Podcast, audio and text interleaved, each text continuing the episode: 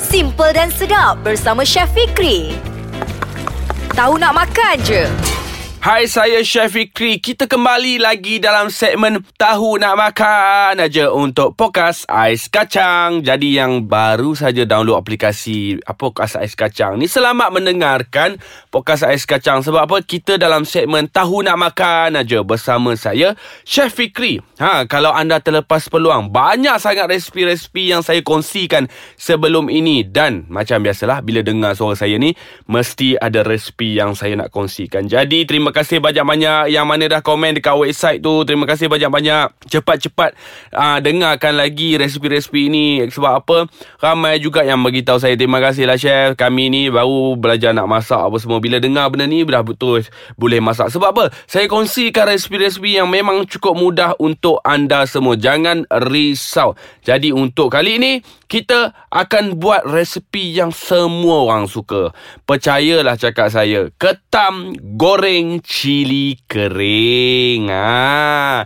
Yang ini sama ada kita nak buat berkuah basah ataupun berkuah pekat macam kat kedai jual tu. Tapi saya lebih suka berkuah basah.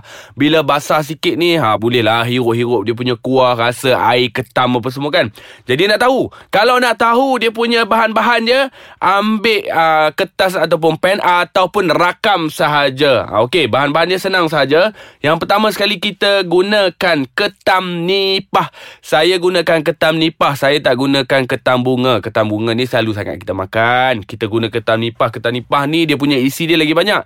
Dan juga jangan confuse. Dia ada dua dekat sini. Ketam batu dan juga ketam nipah.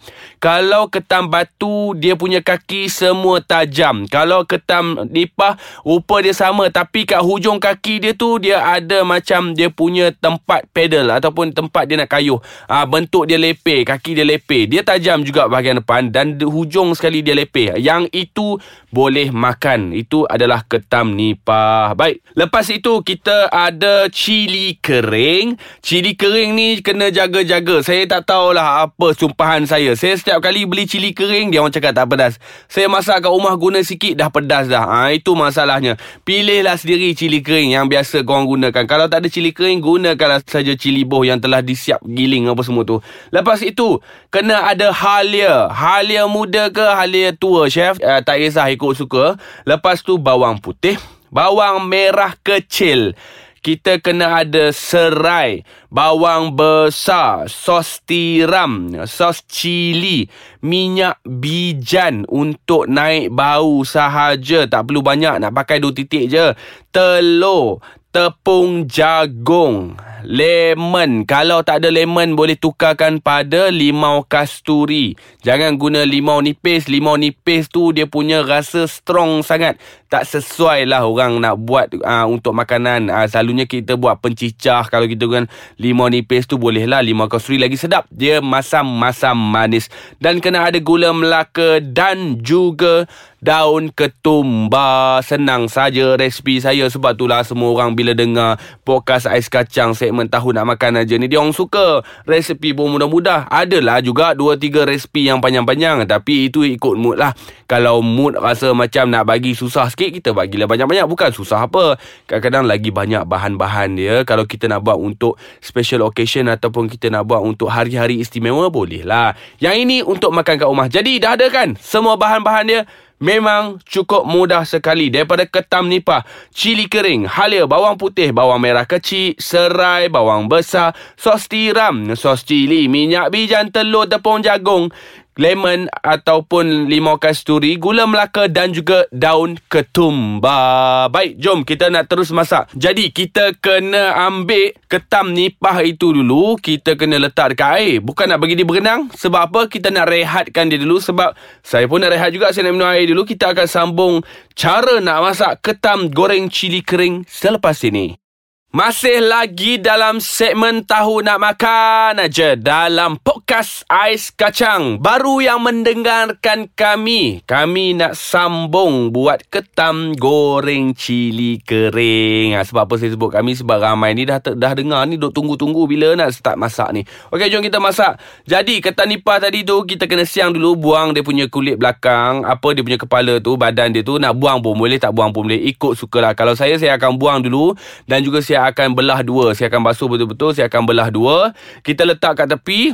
Kita keringkan, toskan dia punya air tu. Ha, toskan air yang kita basuh tadi, lebihan air tu kita toskan. Letak kat tepi dulu. Dan kita buat cili kering ni. Untuk cili kering ni, sama ada kita nak gunakan jenis kisar pun boleh. Ataupun kita kena hiris kecil-kecil pun boleh. Ha, ataupun hiris lah besar-besar yang ke mana suka cili kering ni kan. Hiris uh, satu inci ataupun setengah inci banyak-banyak macam tu. Kita letak kat tepi dulu. Untuk halia pun sama. Yang crispy ini kita tak memerlukan uh, pengisar apa semua. Kalau nak guna boleh juga tapi kalau kita nak cepat-cepat tak payah. Untuk halia, halia ni kita potong hiris nipis. Lepas tu kita ketuk Ah ha, kita ketuk kita cincang sikit. Ah ha, kita ketuk kita cincang sikit lepas tu bawang putih. Bawang putih ni pun sama juga kita ketuk gunakan dua elas saja. Bawang merah, bawang merah ni guna yang kecil tu guna dua biji sahaja. Ini pun sama juga kita hanya hiris nipis dan juga serai cukup gunakan satu batang serai saja yang ini kita titikkan saja. Kita ketuk di bahagian hujung ataupun kita boleh hiris nipis juga dan bawang besar. Gunakan satu biji sahaja. Untuk bawang besar ni kita nak buat sebagai perhiasan lah. Kita nak masukkan kita potong bentuk bulat. Okey kita letak ke sebelah. Dan kita untuk uh, sos tiram ni sos tiram dan juga sos cili gunalah lebih kurang sos tiram 4 sudu besar sos cili 5 sudu besar. Okey dan juga kita akan teruskan memasak. Kita panaskan kuali ataupun bekas yang besar sikit. Sebab kita nak masak ketam ni kena bekas besar ha? jangan kecil-kecil rasa macam muat tak payah. Gunakan sahaja bekas yang besar. Kita tumis terlebih dahulu cili kering. Tadi kita masuk sekejap. Bila api dah panas kita masukkan cili kering yang kita potong tadi. Masukkan sikit.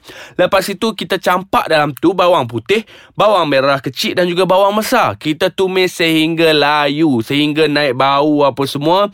Lepas tu masukkan serai. Ini pun sama. Dan juga halia tadi kacau saja. Tumis, tumis, tumis, tumis dah naik bau sedap. Rasa macam eh sedapnya ni bau ni ni. Lepas itu masukkan ketam tadi. Dia banyak cara. Macam saya, saya lebih suka bila habis proses menumis tu saya lebih suka uh, sambung masukkan bahan-bahan utama saya. Jadi saya masukkan ketam, kita kacau. Sebab apa saya cakap macam ni? Sebab saya nak apa yang saya tumis tadi dia punya minyak tu masuk dalam saya punya ketam. Nah, jadi kita tumis sekejap bersama dengan ketam tadi, kacau kacau kacau kacau kacau.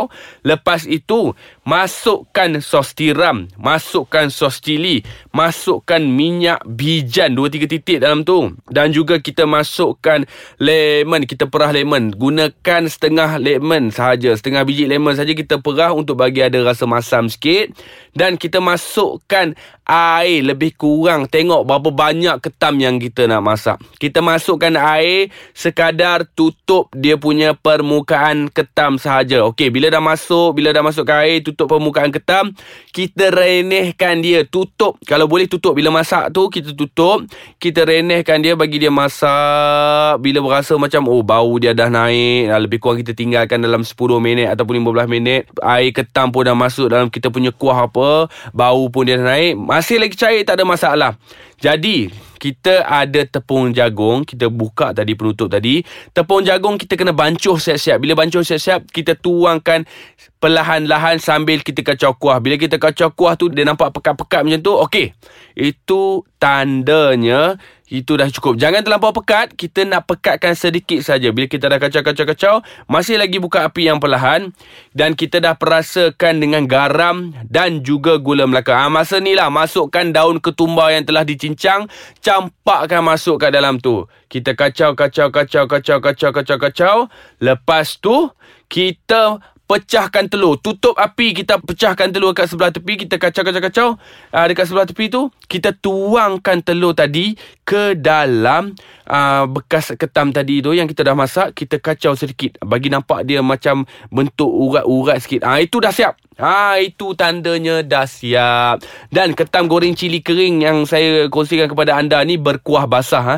Ha nama je ketam goreng sebab apa? Cili kering. Tapi dia punya kuah dia basah-basah. Ini memang sedap. Saya memang tak tahan dekat dalam ni sejuk bila saya sembang pasal resipi ni saya pun tak sabar nak masak resepi ni. Jadi anda kena masak cepat-cepat. Cuba resipi saya ni memang cukup bagus.